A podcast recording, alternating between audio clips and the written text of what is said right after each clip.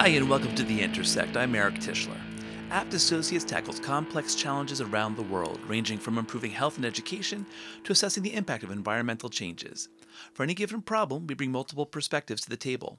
We thought it would be enlightening and maybe even fun to pair up colleagues from different disciplines so they can share their ideas and perhaps spark new thinking about how we solve these challenges.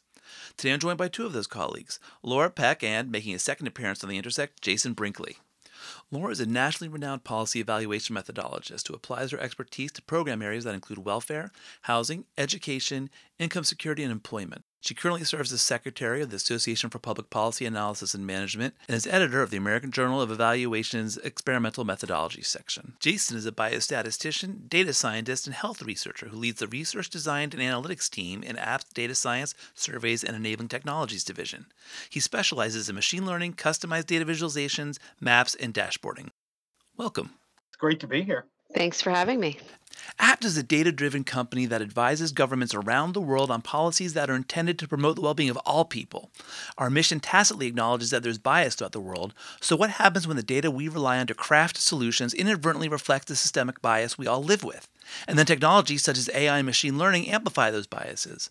Laura, can you talk about these issues and the ramifications of having biases built into systems and evaluations? Sure. Thank you for that question. We we know that bias is inherent in the kind of data that we use in public policy research. As you as you mentioned eric the data that we collect to understand the world and the people in it reflects underpinning discrimination in society and long-standing inequalities so, why would we think that artificial intelligence and related machine learning tools could rid the data of that bias? Um, I think that if we want to eliminate bias from surfacing in the results of any data analysis, we need to be deliberate in that being a goal of the analysis. Thanks. Can you give us some examples of how bias affects policies and programs that people rely on? Sure. So let me give you an example. Um, let's say that we wanted to design a new variant of education and counseling for first time homebuyers, right? In an attempt to help them improve their home ownership outcomes, such as um, getting the right kind of mortgage or preventing foreclosure. So we want to take a bunch of data under, to understand what factors contribute to people's success in the home purchasing process so that we can craft an intervention that will target their strengths and weaknesses. Uh, for starters, having enough savings for a down payment and having a good enough credit score to pass a lender's underwriting criteria, those are a couple things that are important contributors to the home home purchase process. Um, and those two things alone, savings and credit score, they happen to be correlated with race in the US in a major way. Uh, for example, average credit scores for whites are 734, for blacks, 677. So any kind of race blind analysis that we might try to do is useless because that underlying data itself embeds elements of our deeply racist society. Then, if a data analysis recognizes race as a factor, it still might not be able to rid the analysis of racial bias because of the insidiousness of unmeasured factors that correlate with what we have measured in our data. And I think that AI algorithms have the potential to only reinforce those kinds of biases. Those are some painfully potent examples. Uh, Jason, how do we fix it? It's it's it's, it's the fair punt over here, you know. So uh, I think Laura's right all, all the way down. Right, this is something that we're running into. Uh, people aren't given enough credit to the fact that some of these algorithms are still, in a lot of ways, in their infancy. We have given AI machine learning uh, certain specific tasks. We've said, do these things, try to mimic human behavior, but we only really ask it to be fast and accurate. And when you lean into just speed and accuracy as the only real criteria for performance, we ignore a whole space of other things. And I think that's what we're finding on the implementation side of this, right? We develop these algorithms to help do our evaluation work, uh, to help speed things up, to help uh, uh, take in complex data and complex associations and, and see what it can sort of predict out of out of all of this. But we really have put it in a, a, a, tight fitting box in terms of what we're asking it to do. And, you know, we say, well, we want it to be fast, we want it to be accurate. And then we come back later on and say, well, sorry, we messed up. We didn't want it to be gender biased or racial biased or have any of those uh, uh, other uh, systemic issues that, that come out of it. And uh, the math, I think that an important thing to note.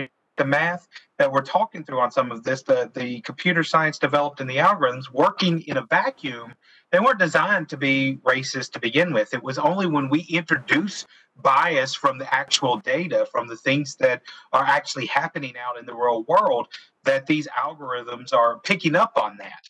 You know, they, they pick up on those biases, and in some cases, they lean into it, you know, uh, unex- in unexpected ways.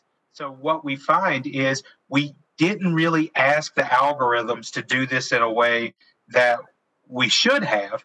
And now we're sort of suffering the consequences of it and having to kind of go back to the drawing board and think through different ways to do uh, our evaluation to use computer algorithms, machine learning to, to implement some of those things in consideration of some of these other features. And that's not just in uh, housing, like what Laura was talking about. We have a lot of different examples in health when you're sort of assessing health risk scores, things of that sort.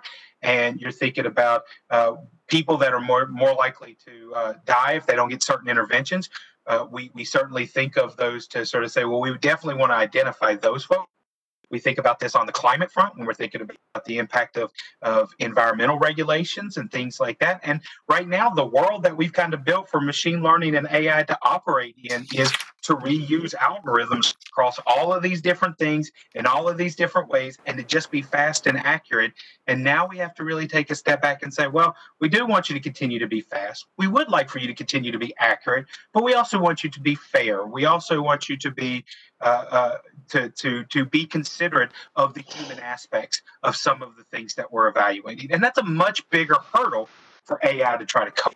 So let me ask about those human aspects. So Laura, getting back to you, um, you know, what can we be doing on the front end uh, to help feed data that addresses these concerns? Right. So I am a public policy analyst by training and an evaluator by practice. And that implies that from my perspective, I elevate the role of design as a means to ensure that the results of any research are high quality.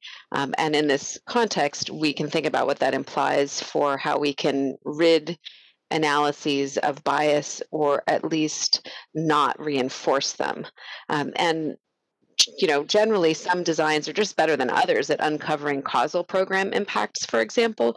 And so it's my proposition that we think about using similar tools to evaluate the performance of AI algorithms in the same way that we evaluate the effectiveness of public programs and policies.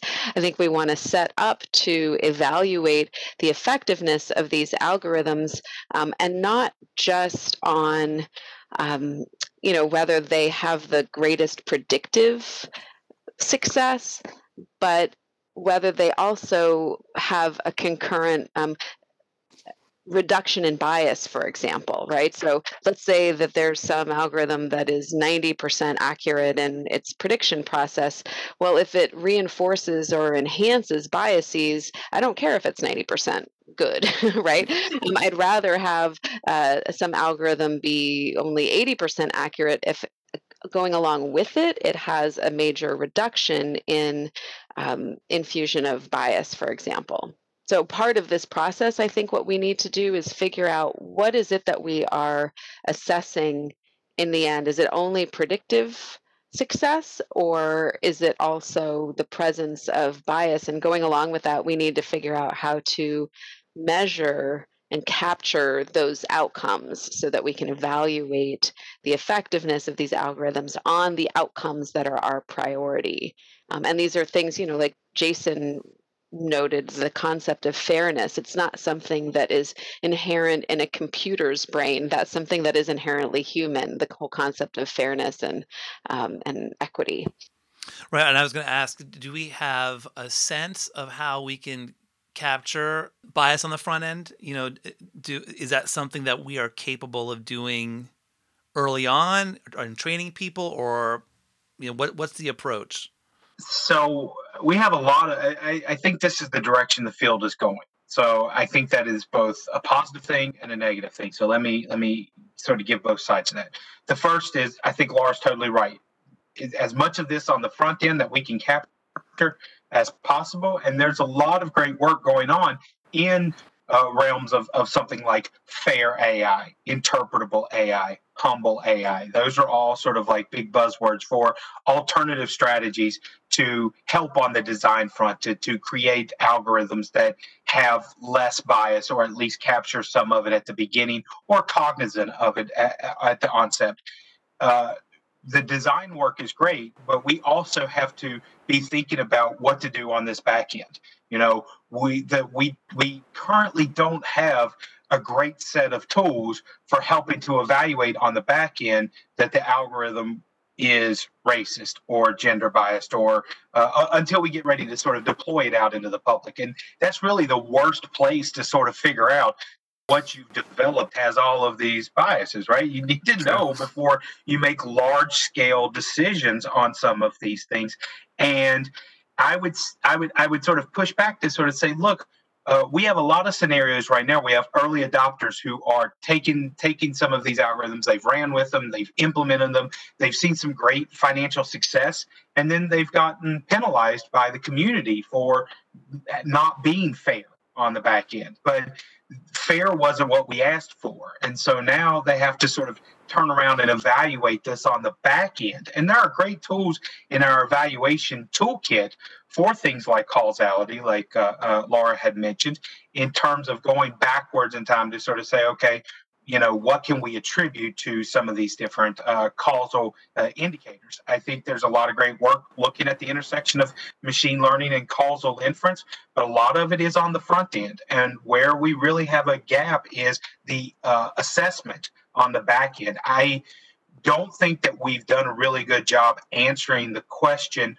what do you do once you find out that your algorithm is racially biased? I think a lot of companies are saying, let's just scrap it and start over.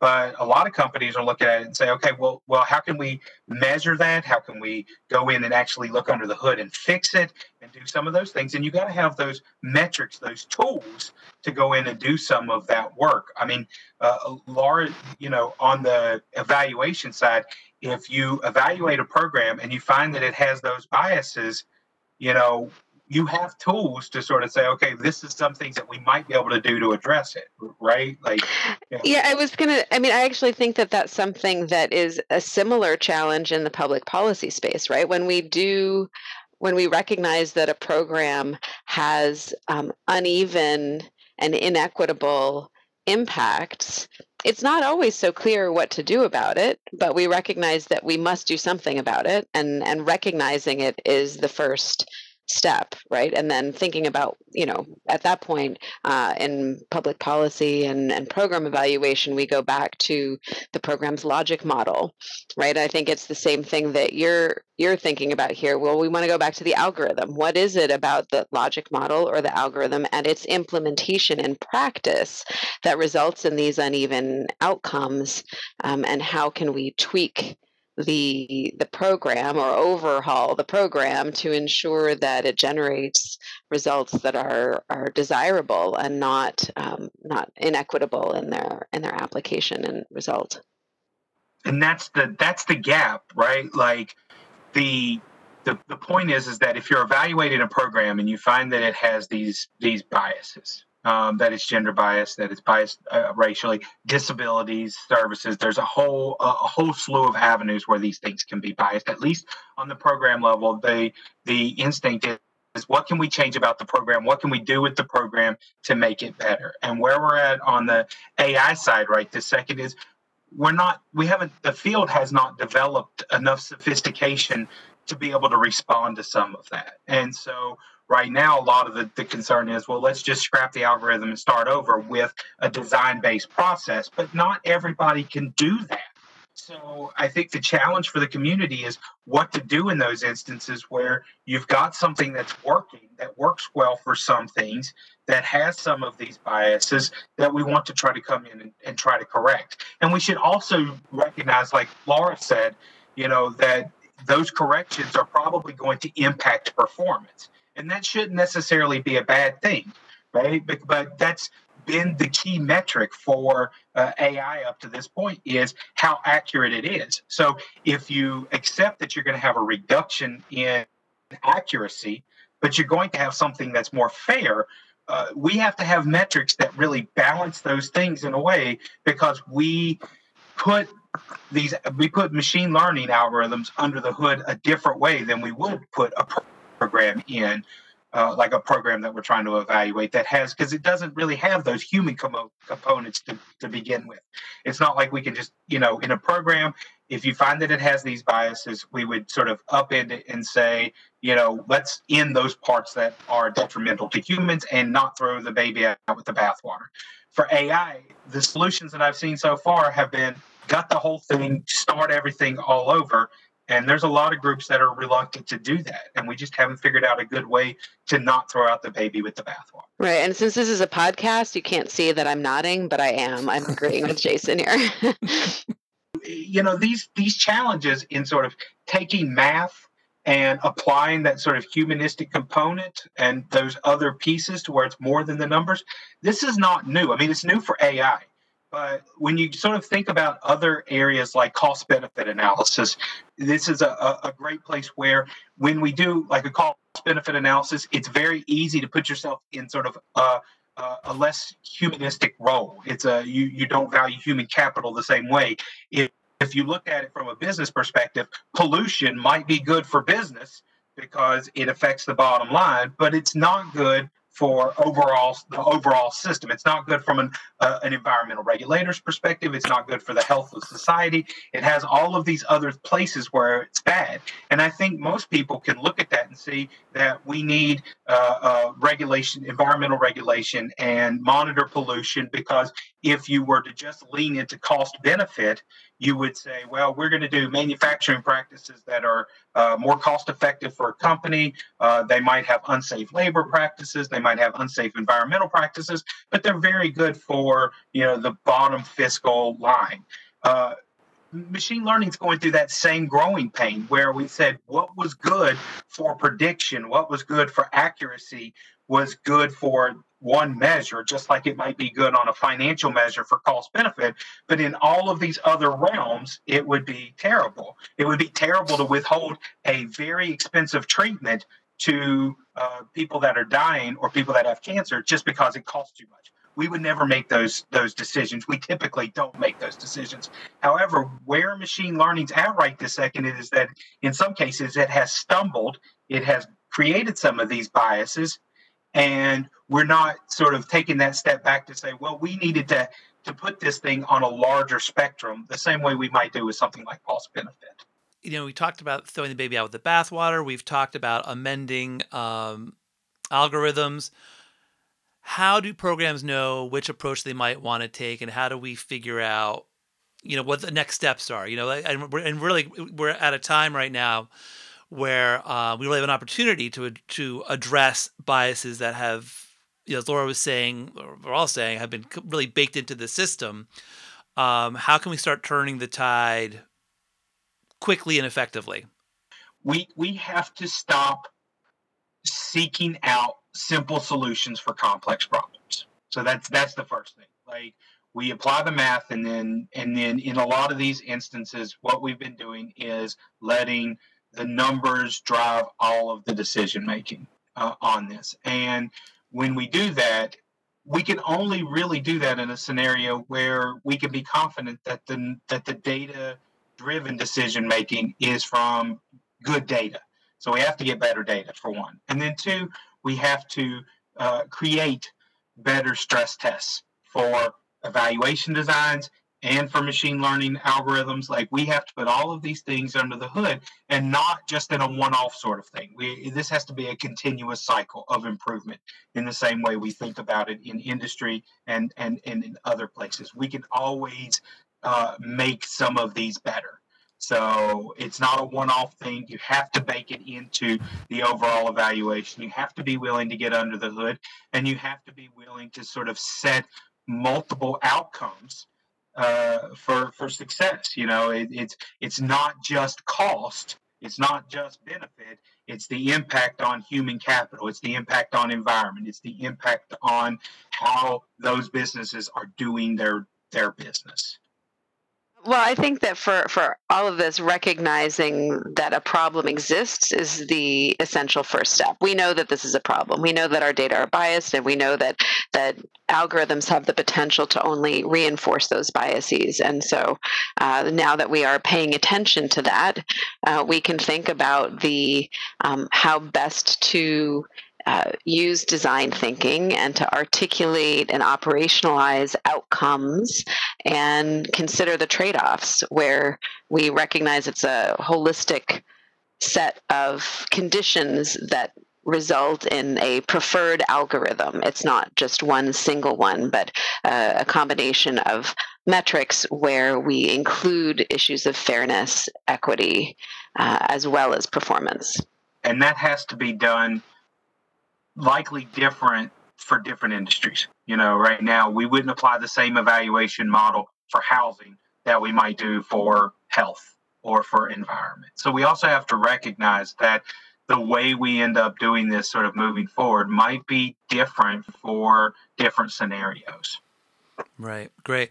Well, you know, it's it's exciting that you guys are thinking about this because it sounds like there's a mandate with the Biden administration to actually tackle these issues. So I'm glad we're here discussing them now. Uh, so thank you both for joining me. Thank you for having us. Thank you for the opportunity to share these ideas together with you. And we do look forward to hearing people's reaction to this because this is partly just Jason and me uh, complaining and musing. And it'd be really nice to hear other people's thoughts on um, what they are doing and their recommendations for how we can get this right. Well, if you'd like to leave comments, be sure to click through to the SoundCloud site and submit them there. We'll pass them on to Lauren Jason, and hopefully we can get a broader conversation going. Thank you both again, and thank you for joining us at the Intersect.